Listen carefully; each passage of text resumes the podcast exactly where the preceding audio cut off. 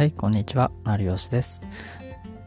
このラジオはブログで収益6桁を達成した僕が文章で稼ぐコツを中心に日常で役立つ情報をお届けします。今日もラジオの収録やっていこうと思います。で今日話すテーマは全く変化できない人の共通点、まあ、という話をしていこうと思います。で今これラジオ聞いてる、人はこんな問題を抱えていませんか？変化するのは嫌いだしなんか毎日同じ繰り返しばかりっていう人って結構今いるんじゃないかなと思うんですよね。でまあ確かにそのなんかそもそも今仕事とかなんか日常でなんか変化した方がいいとかなんか今なんかずっと同じことばっかりなんかやだらだらやっててなんか今後大丈夫なのかなとかちょっと不安に思ったりとかするけどでもやっぱりなんか変化するのはなんか不安だし、まあ、怖いしなんかまあ今のままでも別にいいんじゃないかなっていうふうになんか思ってる人に向けてちょっと今回はお話ししようかなと思ってます。まあ基本的に僕の答えとしては、あのぬるま湯からあの出ようっていう話ですね。まあ、今のそのいる状態、ぬるま湯に使っている状態だからこそ、まあ、その変化できなくて、まあ、その自分の生活とかが全く良くならないっていう話ですね。で、まあ、それを今後、えー、今回の、えー、話で、まあ、ちょっと深掘りしていくので、まあ、ちょっとまあその話が気になる人は最後まで聞いていただければと思います。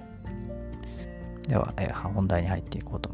います。今日の話は前全く変化できない人の共通点についてお話します。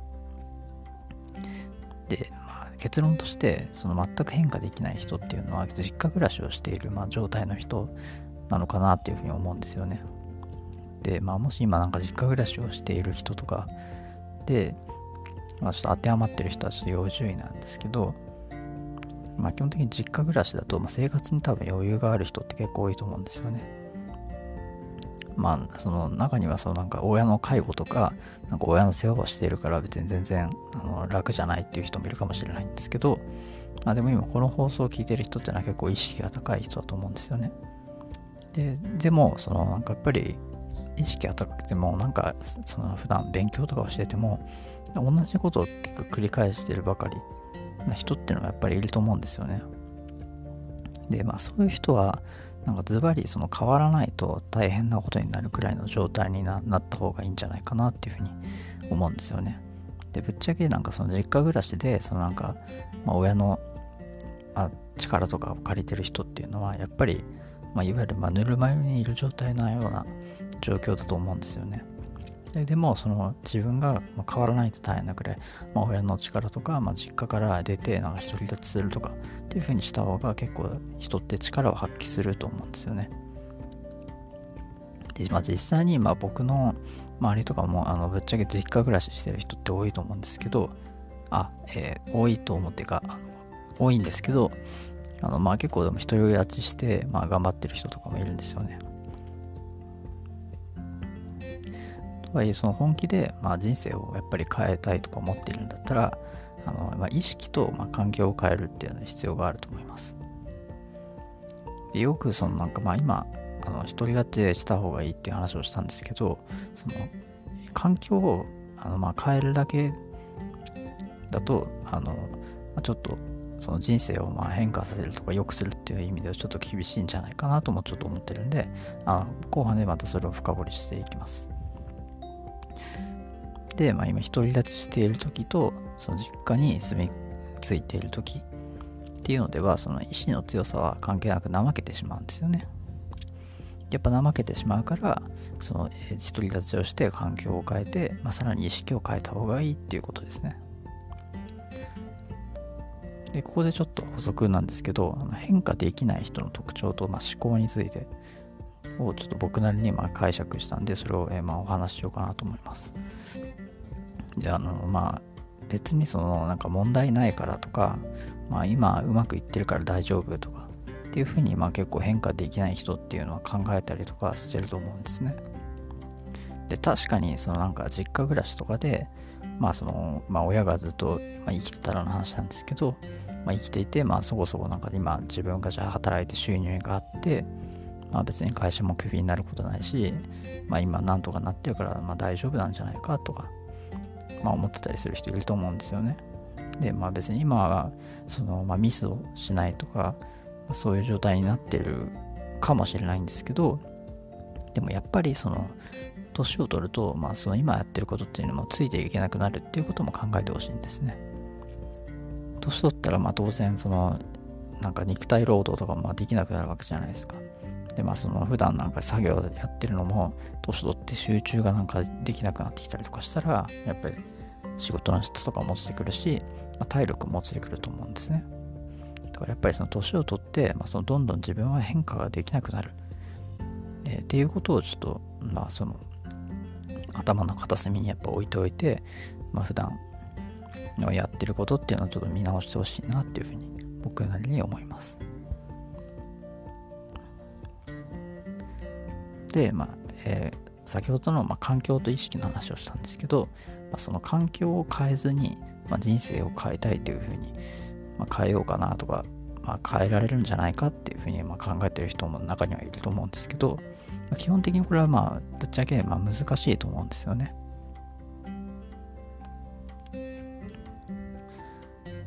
でまあ、やっぱりその、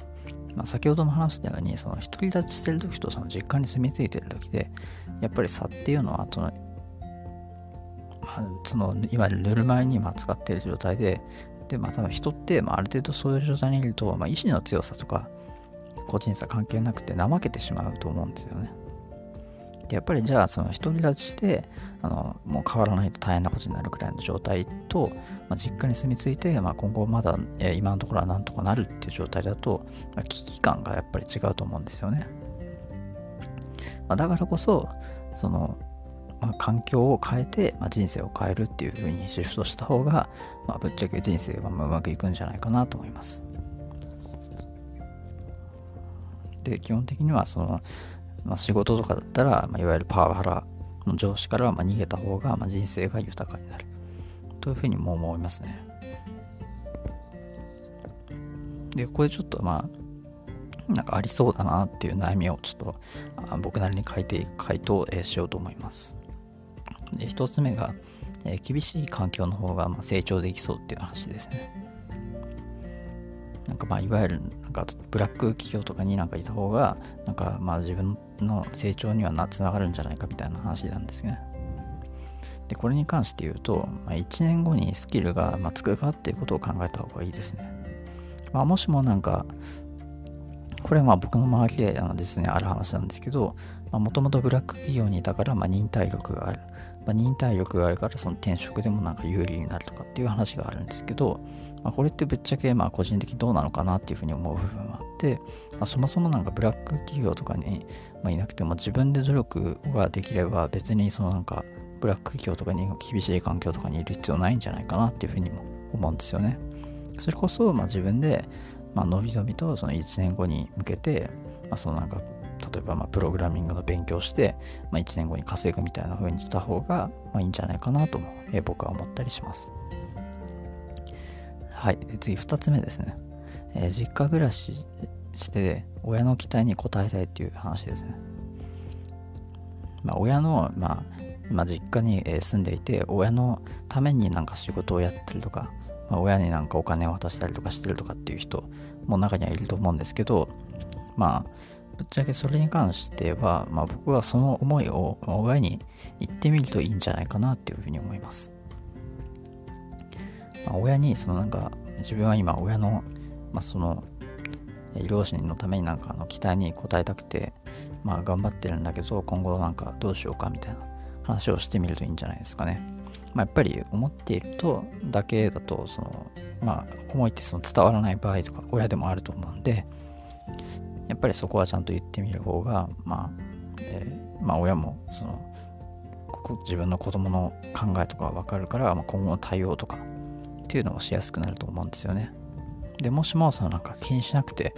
いい、親のことを気にしなくていいんだったら、自分の仕事っていうのも、まあ結構、その、まああんまり、あじゃあ親のことばかりそんな気にしなくていいんだっていうふうに、まあ、気が楽になって自分の仕事っていうのはうまくいくんじゃないかなとも思ったりしました。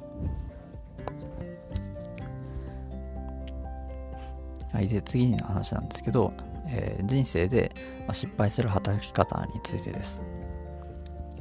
これはまあいろいろちょっとまあ考えたんですけど、まあ、ズバリその、えーまあ、結論としては、まあ、完璧主義であることなんじゃないかなっていうふうに僕は思います。まあ、完璧主義な人ってやっぱり世の中に、まあ、たくさんいると思うんですけど、基本的にこの完璧主義な人っていうのが、えー、僕はまあサラリーマンの人とかが一番多いんじゃないかなと思います。まあ、なんでかっていうと、働いてないニートの人って、そもそもこの先なんか、まあなんとかなるから、まあ今、なんか楽だったらいいやみたいな風に考えてたらですね、まあ完璧主義ではないですし、やっぱり経営者の人とかっても、やっぱりあんまり、まあ、完璧主義じゃないから、なんかそういう挑戦とかがやっぱりできてると思うんですよね。で、じゃあ、その会社員でやってる人って、その上から言われたことをまあそのまんま完璧にこなすみたいな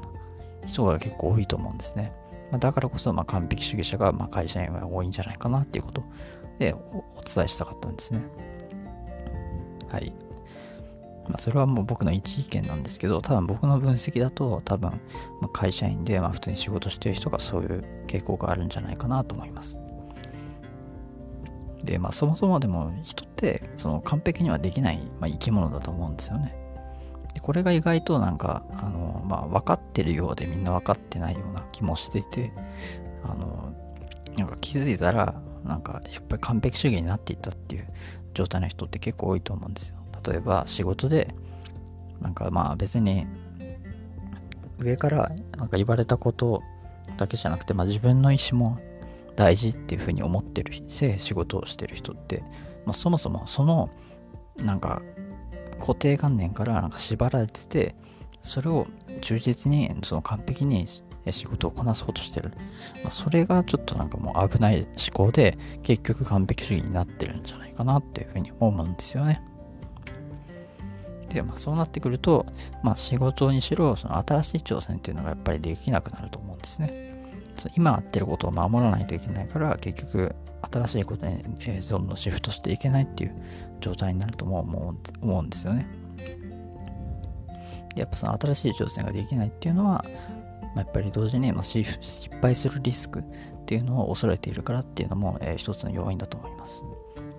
まあ、前回もそのあたりを失敗のそのリスクとかもまあ話したんですけど、やっぱりそのなんか、今はなんか今まで築いてきたものを失敗して無駄になるのがもったいないとか。で、まあ自分は完璧に、まあその仕事こなしたくなるから、まあ新しい挑戦ができないとか。っていう風になるとやっぱり成長もなかなかしづらいし、まあ人生でも結構うまくいかなくて、まあ終わってしまうみたいな。やっぱそういう人って結構いると思うんですよね。その完璧主義な人にちょっと、まあ、えー、言いたいんですけど、やっぱ全ての人に好かれるっていうのも、えー、無理なんですよね。で、基本的には、やっぱりその、まあ、うまい生き方としては、好きでいる人、自分のことを好きでいる人で、周りを、自分の周りを固める方が、まあ、損はしないんじゃないかなとも思います。自分の身の回りで、やっぱりなんかうまく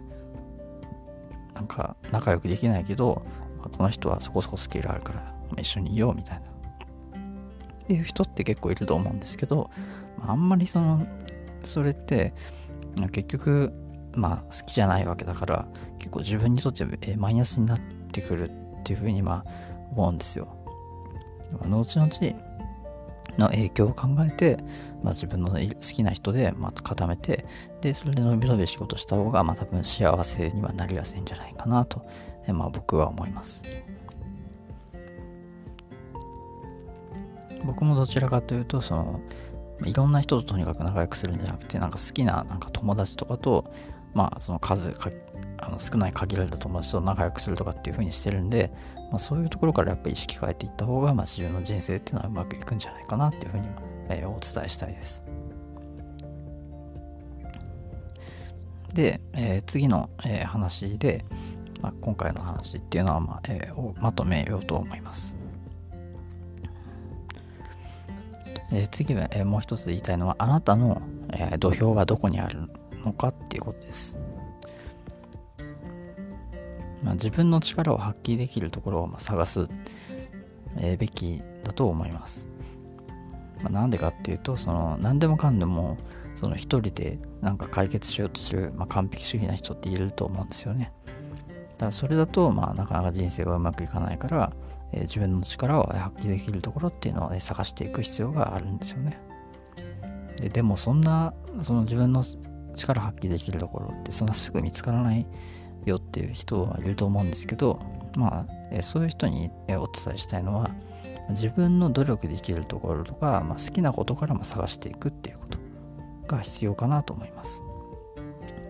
いきなりやっぱりそういうことって、まあ、あの見つけていくのはまあ確かに難しいと思うんで、ある程度量は必要です。とはいえ、まあ、好きなところとか努力できるところから、まあ、まあ、探していけばいいんじゃないかなっていうふうに思います。でまあ、ちょっとなんか、あのまあ例ではあるんですけど、あのまあ、野球選手のイチローってま言いますよね。で、その野球でその活躍することを、まあ、彼は選んだわけなんで、それって、まあ、ある種のその多分好きなこととか努力できるところから選んだと思うんですね。で、まあ、もしもなんか、その、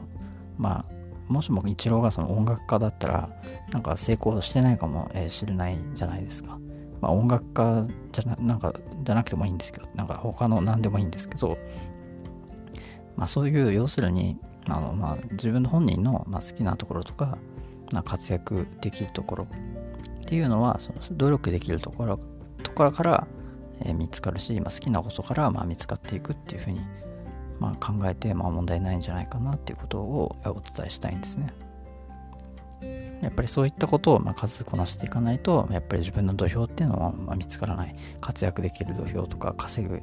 げる領域っていうのは見つからないんじゃないかなっていうことを、え、今お伝えしたいんですね。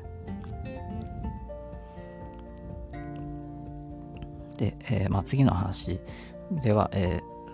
スキルアップより今大切なことについて、え、お話しするんで、まあ、これで今度こそは終わりです。スキルアップより大切なことをですね、まあ、それに関して言うと、えー、自分の好きなことをやることに優先する方がいいんじゃないかなと思います。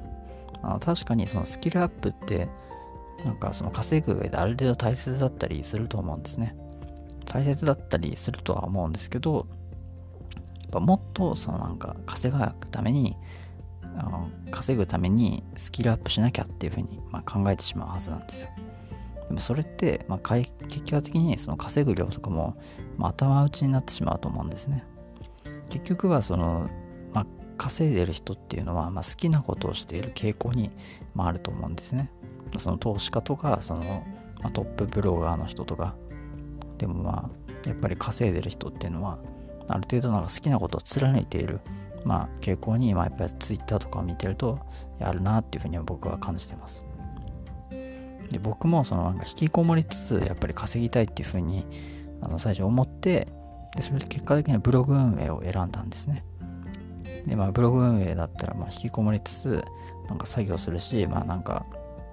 自分には向いてるなっていうふうに思ったんで、ブログ運営を選んで、で、結果的に、まあ、ある程度、えー、稼ぐことができたっていうふうに、やっぱ、ところから、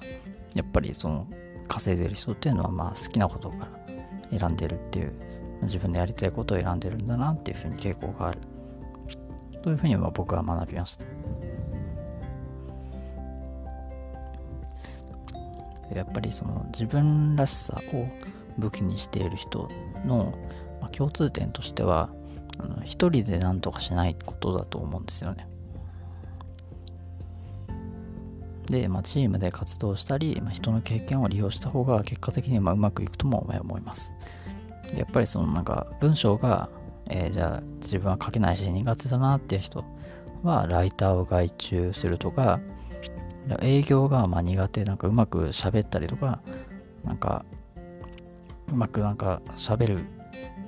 ことをまとめたりとか、まあ、どうやって仕事を受注するのかとか考えるのが苦手だなっていう人は、やっぱ営業マンを雇うとか、まあ、そういうのもありなんじゃないかなと思います。まあ、とはいえ、まあ、自分のその、まあ、売るものとか、その商品とかは、自分がもしなんかブログとかやってるんだったら、まあ基本的に、ま、そのブログのことをひたすら考えないと稼げないと思うんで、まあ営業マン使うにしろ、まあほどほどに、まあ、自分の結局、その本質的にその人はどういうものを求めてるのか、どういうブログ記事を求めてるのかっていうことをひたすら考えていくと、まあ、結果的にそういったブログ運営とかもある程度結果を出せるんじゃないかなっていうふうに、えー、僕は思ったりはします。で、まあ、今回の話は以上なんですけど、最後にちょっと補足だけして終わりを終わりにしようと思います。で、最後にあの好きな本を読む時間がない人に、えー、補足です。で、まあ、本を読んでいて、まあ、今回の話のような生き方をもっと学びたいですとか、あの家事をしながらもっと音声学習をしていきたいっていう人、まあ、今なんかそのこの放送はなんか家事をしながら聞いてる人もいるかもしれないんですけどで、まあ、そんな人はなんか、まあ、Amazon Audible の利用がまあ便利かなと思いますこれはまあ僕もあの実際に使っているんですけどやっぱりその自分の好きな本をあの聞きながら、まあ、情報をまあインプットして、まあ、アウトプットなんかしら行動を取ってたり、えー、できてます。で、これでやっぱりなんか、まあ、いきなりそんなお金払って、やっぱりなんか使うっていうのはちょっと不安だなっていう人はたくさんいると思うんですね。で、まあそういう人も別にあの大会してもその過去にその購入した作品とかも聞くことができるんですね。まあ、普通に本を買ったりとかは今まで普通にしてると思うんですけど、まあ、それと同じようになんか作品を購入して、でその後 Amazon Audible を大会しても、あの作品はちゃんと後で大会後も聞けることができます。だからそんなリスクもないですね。で、まあどうしてもなんか、あのお金をかけたくないっていう人は、あの無料プランの終了日までに大会を手続きすれば、まあ、完全無料で使うことができます。でしかも、あの最初の1ヶ月であの加入すると、あの最初の1ヶ月無料であの登録をすれば、その最初にも1冊だけ実は無料であの本を読むこと、聞くことができるんですね。だからこそ、まあ、まあ、大会をして何も別に損はすることはないんじゃないかなと、え、僕は思います。なんで、もしなんか、まあ、えー、聞きながら、本を聞きながらなんか学習したいっていう人は、この Amazon Audible 使ってみるといいんじゃないかなと思います。で今回の話は以上です、えー、最後までご視聴いただきありがとうございました。また次回もよろしくお願いします。ではまた。